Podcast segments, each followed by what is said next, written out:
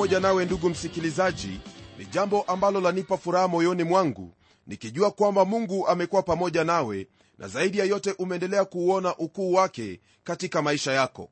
Hasa ninanena kuhusu habari ya lile ambalo tumekuwa tukijifunza kuhusu hawa wana wa israeli na jinsi ambavyo walivyokuwa katika maisha yao. Ni imani yangu kwamba hautafuata mfano wao maana walikuwa ni wakaidi waliachilia mbali maadili yake bwana naye bwana akaamua kwamba atawaacha. Ndugu yangu mungu anaponena nawe mara kwa mara kupitia kwenye neno lake yani biblia nawe ukose kumsikia. Yeye hufikia mahali hapo ambapo hana lingine ila kukuacha hadi wakati huo ambapo utatambua kuwa unamuhitaji.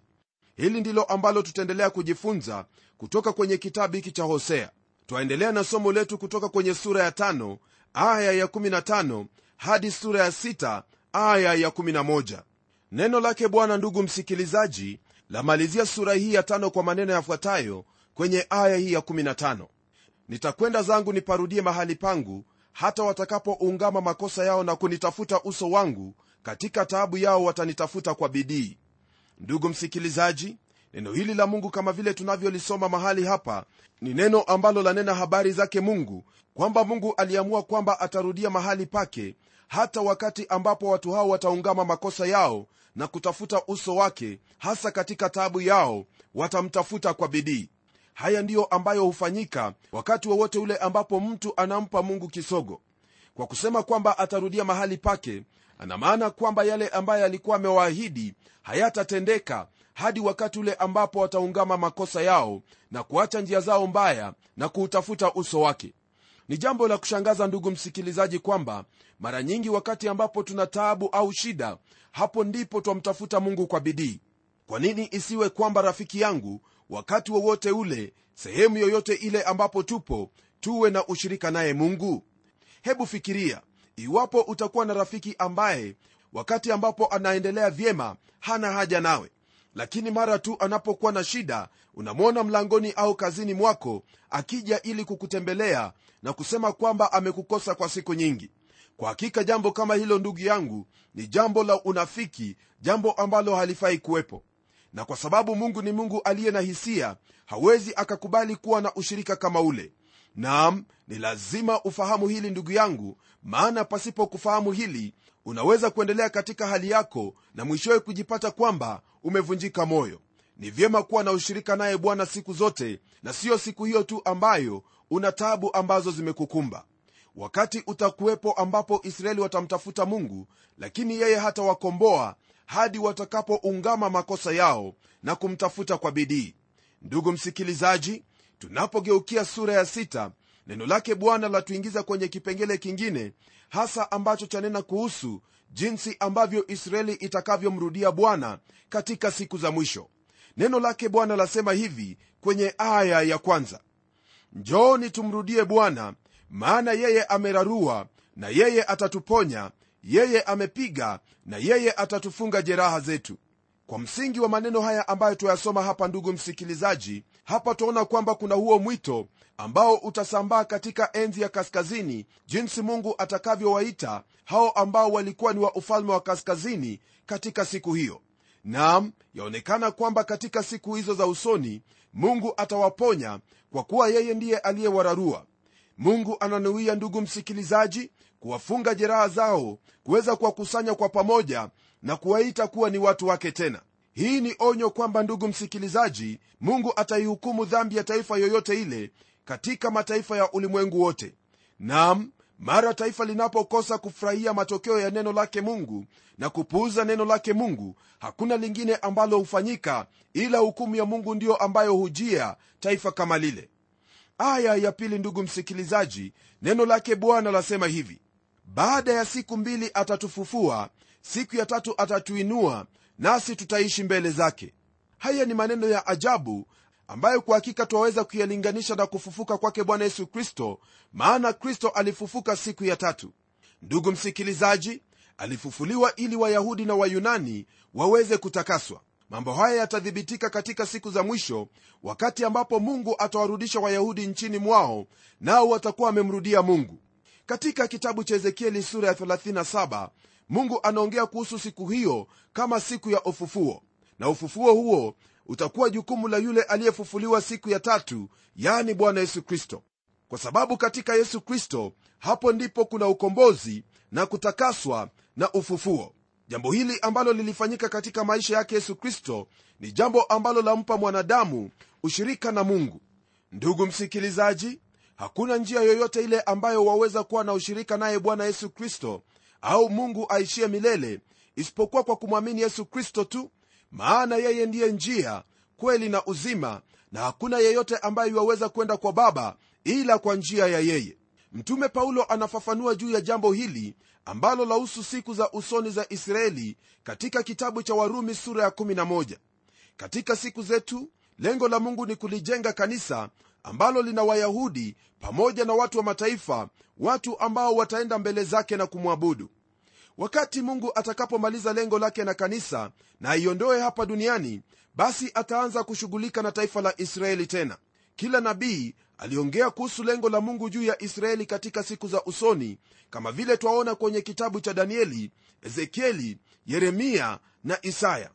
Hata kabla ya wana wa israeli kuingia katika nchi ya ahadi mungu tayari kwa kinywa cha musa aliongea kuhusu siku hiyo itakayokuja ambapo mungu atawarudisha katika nchi hiyo kwa mara ya tatu na kuwatendea jambo lile jema ambalo alimwahidi ibrahimu baba yao. Kuna hali hiyo ya kufanana katika kurudishwa kwa taifa hilo na kufufuliwa kwa yesu kutoka kwenye wafu siku ya tatu.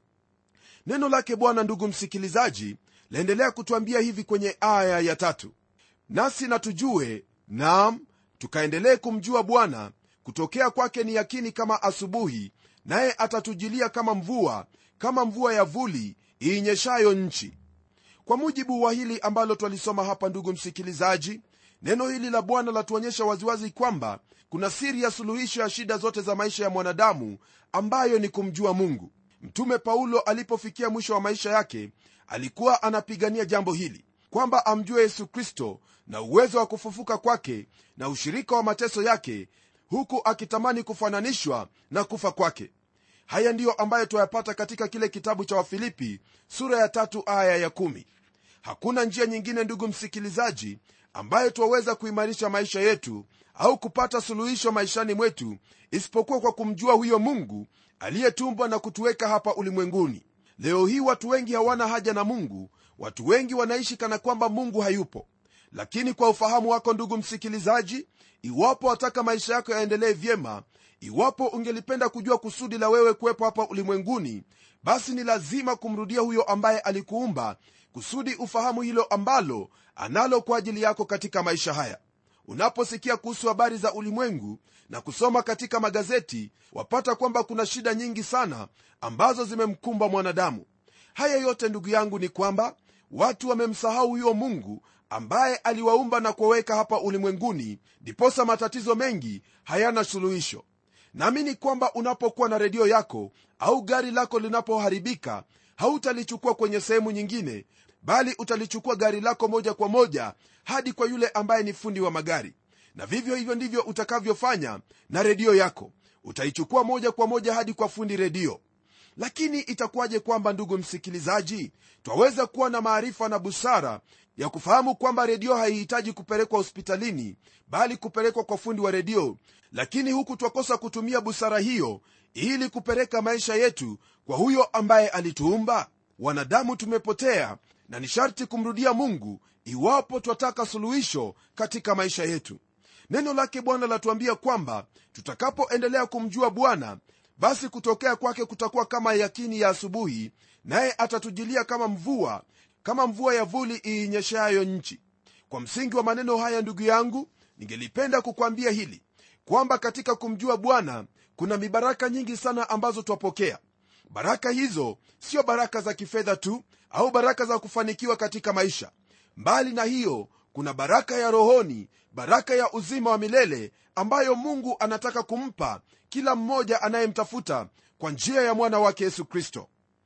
Neno lake bwana laendelea kutuambia hivi kwenye aya ya nne. E ifrahimu nikutendee nini? E yuda nikutendee nini? Kwa maana fadhili zenu ni kama wingu la asubuhi na kama umande utowekao mapema. Kulingana na haya maandiko ambayo tumeyasoma ndugu msikilizaji neno hili lake bwana latuonyesha waziwazi kwamba mungu alikuwa anahusika na maisha ya watu hawa ndiposa yaonekana kana kwamba mungu ananena nao hali akiwa amevunjika moyo. Ni kama vile anasema kwamba sasa mimi nitafanyaje nanyi? Ninawapenda lakini ninyi mnaendelea kwa dhambi na kwa hivyo ni lazima nitawahukumu. Kumbuka kwamba haikuwa mapenzi ya mungu kuhukumu taifa hili ndiposa alimtuma hosea awaletee ujumbe wa jinsi mungu anavyowafikiria na hicho ambacho kitawapata iwapo hawatabadilika na kulifuata neno lake bwana na kuyafuata maadili ambayo mungu alikuwa amewapa. Ndiposa kuna wale ambao hupenda kusema kwamba itawezekanaje mungu mwenye upendo kuweza kuwahukumu watu na kuwatupa jehanamu hata milele? Jambo hili ndugu msikilizaji lawezekana maana mungu ni mwaminifu kwake mwenyewe na wala hawezi kujikana mwenyewe au kulikana neno lake. Nam ndiposa ananena pamoja nawe leo hii kwamba ubadilike uache njia zako mbaya uache maovu yako umwamini bwana yesu kristo naye atakutakasa kutokana na dhambi za asili na kisha utakuwa mwana wake nawe utakuwa umehamishwa kutoka mautini na kuingizwa uzimani utakuwa umehamishwa kutoka uhukumuni na kupokea neema yake bwana. Ndugu msikilizaji unapokosa kuipokea neema yake bwana kwa njia ya yesu kristo unapokosa kulitii neno lake bwana basi mungu hana lingine ila kukuhukumu. Lakini kumbuka kwamba siyo mapenzi yake kukuhukumu. Mapenzi yake ni kwamba kila mwanadamu apate kufikia toba na kuokolewa kutokana na hukumu hiyo. Jambo ambalo nataka kukufahamisha ndugu msikilizaji ni kwamba sineni habari za mtu kwenda katika kanisa au kufanya mambo ya dini ndiposa akubalike mbele zake mungu. Fahamu kwamba lolote lile ambalo unalolifanya hasa kuangalia maadili ya dini njia hiyo ni njia yako wewe mwenyewe kutafuta kumfikia mungu. Na njia hiyo hakuna siku ambayo itakufikisha kwake mungu maana mungu amekwisha chagua njia hiyo ambayo yaweza kukufikisha kwake. Kama vile nilisema hapo awali njia hiyo ni yesu kristo. Hawa watu wa israeli walikuwa watu wenye dini kabisa lakini kama vile neno la mungu latuambia hapa kwamba fadhili zao ni kama wingu la asubuhi na kama umande utowekao mapema yaani hiyo ina maana kwamba walikuwa na matambiko na sheria na desturi za kawaida katika kutekeleza dini yao lakini hali hiyo ya kumjua mungu haikuwepo hata kidogo katika maisha yao. Hali yao hiyo ya dini ilikuwa kama vile umande unaotoweka mara moja tu jua linapoanza kuangaza. Na hivyo ndivyo ilivyo kuhusu dini yoyote ile ambayo mwanadamu yaifata siku hii ya leo. Mungu hajakuita kufuata dini ndugu msikilizaji mungu amekuita kumfuata yesu kristo ambaye alimtuma ili amdhihirishe yeye mwenyewe. Utakapofuata dini yako basi wewe utakuwa unajiingiza katika hukumu maana utakuwa umekiuka maadili yake bwana na hayo yote ambayo mungu amekuagiza kuyafuata kupitia kwenye neno lake yani biblia. Kisha tunapogeukia aya ya tano ndugu msikilizaji neno lake bwana laendelea kwa kutwambia haya. Kwa sababu hiyo nimewakatakata kwa vinywa vya manabii nimewaua kwa maneno ya kinywa changu na hukumu yangu itatokea kama mwanga. Kwa msingi wa haya ambayo twayasoma ndugu msikilizaji ni wazi kwamba mungu alihusika na watu hawa kwa kiasi kwamba wale manabii aliyowatuma walinena pamoja na watu hawa waziwazi kabisa bila ya kuficha neno lake. Aliwachonga na kuwasafisha kwa neno lake lakini watu hawa hawakusikia hata kidogo. Ndiposa neno hili latuambia kwamba aliwaua kwa maneno ya kinywa chake na hukumu yake ikatokea kama mwanga jambo hili ndugu msikilizaji laonyesha kwamba watu hawa hawakutenda dhambi kwa sababu ya upumbavu au kwa kutojua kwamba wanatenda dhambi. Watu hao walitenda dhambi wakijua waziwazi kwamba yote waliokuwa wakiyatenda yalikuwa ni mambo ambayo yanamuudhi mungu mambo ambayo ni chukizo machoni pake. Mungu aliwatumia manabii ili kwamba wale manabii wanene pamoja nao na kuwajulisha jinsi ambavyo mungu anawahitaji wao kufanya lakini kile ambacho walifanya badala ya kumgeukia mungu walimpa kisogo pamoja na neno lake. Rafiki msikilizaji wakubaliana nami kwamba haya ambayo twayapata kwenye aya hii si tofauti na yale ambayo twayapata katika kizazi chetu leo hii. Watu wamemwacha mungu ijapokuwa neno limehubiriwa ijapokuwa wanakwenda katika mabada na kusikia maneno yale lakini hawamfuati mungu. Wao wanatimiza desturi yao iwe ni jumamosi au jumapili au siku yoyote ile ambayo wanakwenda katika maabada. Lakini katika moyo wao wao ni kama vile isaya alivyosema kwamba watu hao wananiheshimu kwa midomo yao lakini mioyo yao i mbali na mimi. Ni imani yangu kwamba hautakuwa mmoja wao wa wale ambao wanamheshimu mungu kwa midomo yao huku mioyo yao i mbali naye.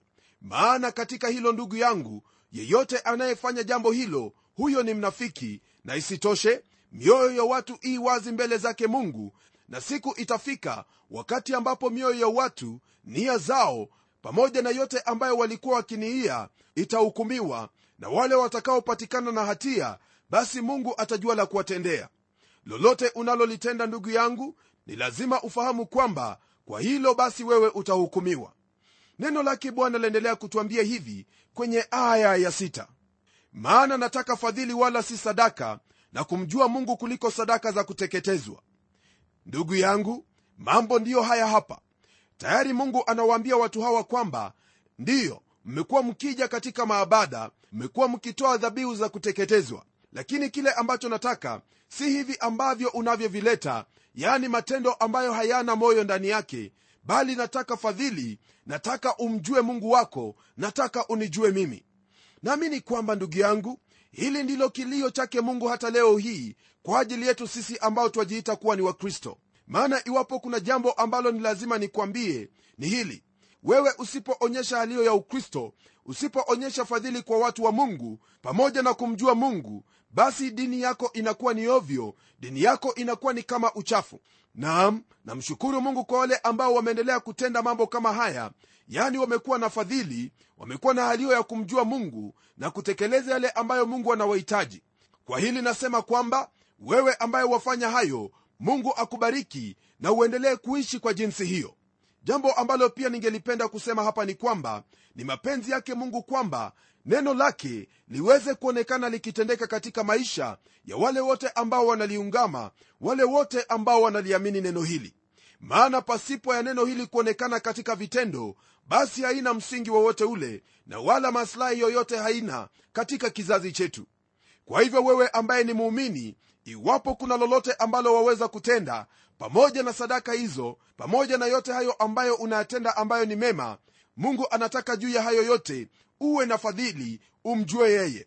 Maana unapomjua yeye hautaenenda jinsi ambavyo unataka hautaenenda katika dhambi hautatenda mambo ambayo ni ya kuumiza jamii ya kuumiza nchi bali utatenda yale ambayo ni ya kumpendeza mungu.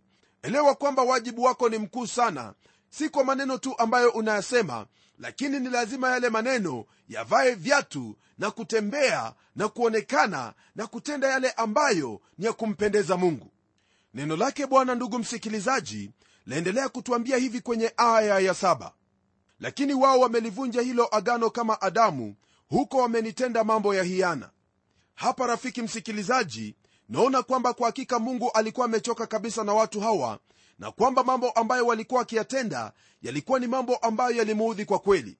Kwa hili basi ni vyema tufahamu kwamba lolote lile ambalo twalitenda lisipokuwa katika mapenzi yake mungu basi mambo kama hayo huwa ni mambo bure kabisa ni mambo matupu na pia ni mambo ambayo ni chukizo mbele zake bwana.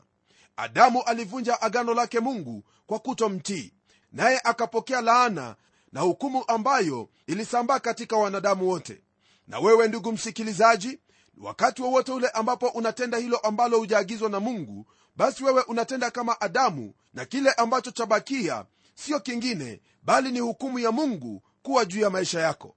Kisha kwenye aya ya nane, neno lake bwana laendelea kwa kutwambia hivi. Gileadi ni mji wa hao watendao maovu umetiwa rangi ya damu. Ndugu yangu mji huu ambao unatajwa hapa kuwa ni mji wa gileadi hasa ulijulikana sana kwa ajili ya marhamu ya gileadi.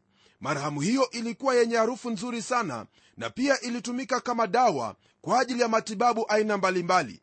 Hata hivyo katika siku zake hosea mji huo haukuwa na sifa nzuri kama vile tunavyosoma kwenye aya hii maana ulijulikana kama mji wa watu wanaotenda maovu na pia ulikuwa umetiwa rangi ya damu jambo ambalo laonyesha kwamba mji huo ulikuwa na umwagikaji wa damu. Na kwenye aya ya tisa, neno lake bwana laendelea kwa kutwambia kwamba na kama vile makundi ya wanyang'anyi wamvamiavo mtu ndivyo kundi la makuhani wauavyo katika njia ielekayao shekemu. Naam wametenda mambo ya maovu sana. Kwa maneno mengine ndugu msikilizaji watu hao walikuwa wameharibika kabisa. Walikuwa ni watenda maovu. Walikuwa wamemwacha mungu na kutanga mbali kiasi cha hao ambao ni makuhani kukataa kunena pamoja na watu na kujiingiza katika hayo ambayo ni maovu. Kwa maneno mengine kwenye aya hii twaona kwamba watu hao walikataa kuwapa watu neno lake bwana neno ambalo ni mkate wa uzima. Na kwa kufanya hivyo basi wao walikuwa ni kama wauaji ambao waliwavizia watu na kuwaua.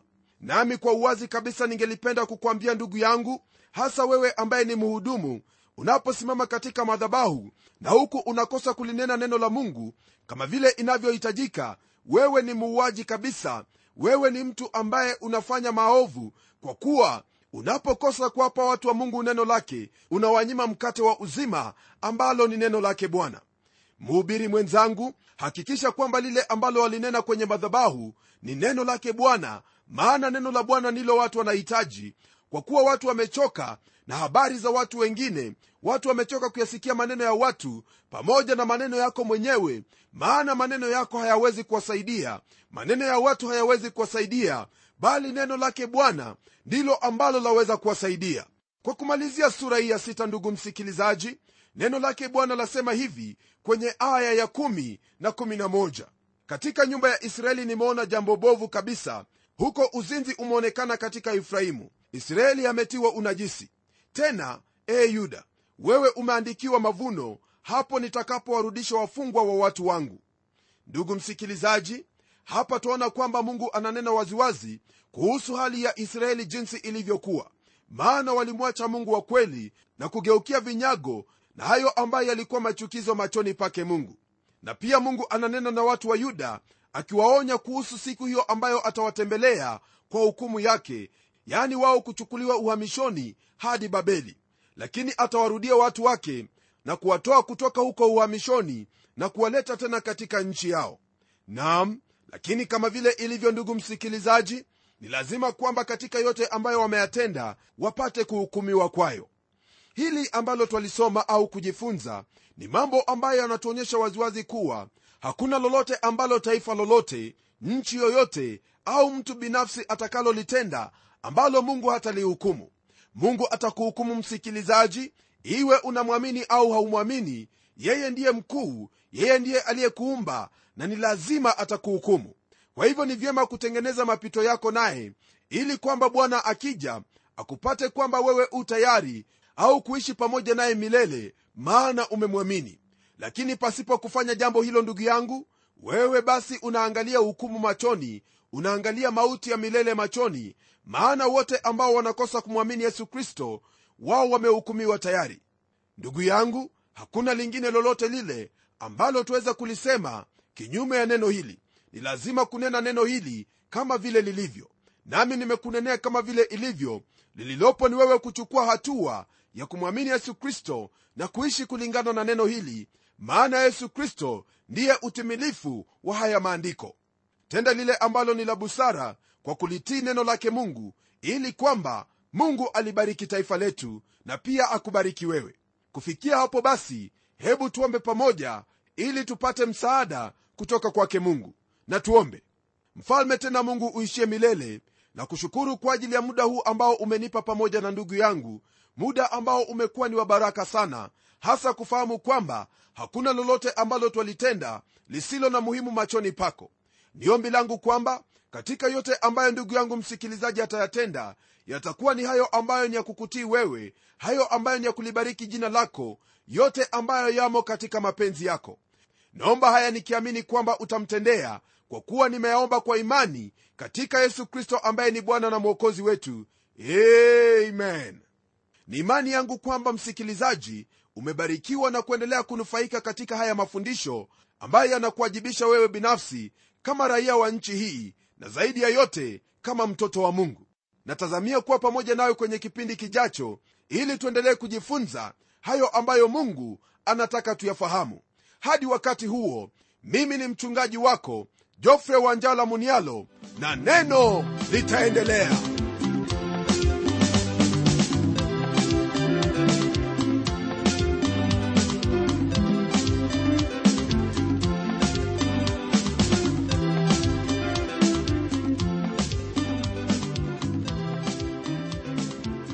Asante sana msikilizaji wangu kwa kuwa pamoja nasi na iwapo una jambo la kutuambia au una swali la kutuuliza tafadhali jisikie huru kabisa kutuandikia barua kwa mtayarishi kipindi cha neno transworld radio. Sanduku la posta ni 21514 nairobi kenya. Au pia waweza kuniandikia email ambayo anwani yangu ni pomodo at twr co ke na kama kawaida na kusihi tutembelee kwenye websaiti yetu ambapo utapata mengi kuhusu hiki kipindi cha neno. Anwani ya websaiti yetu ni www twr africa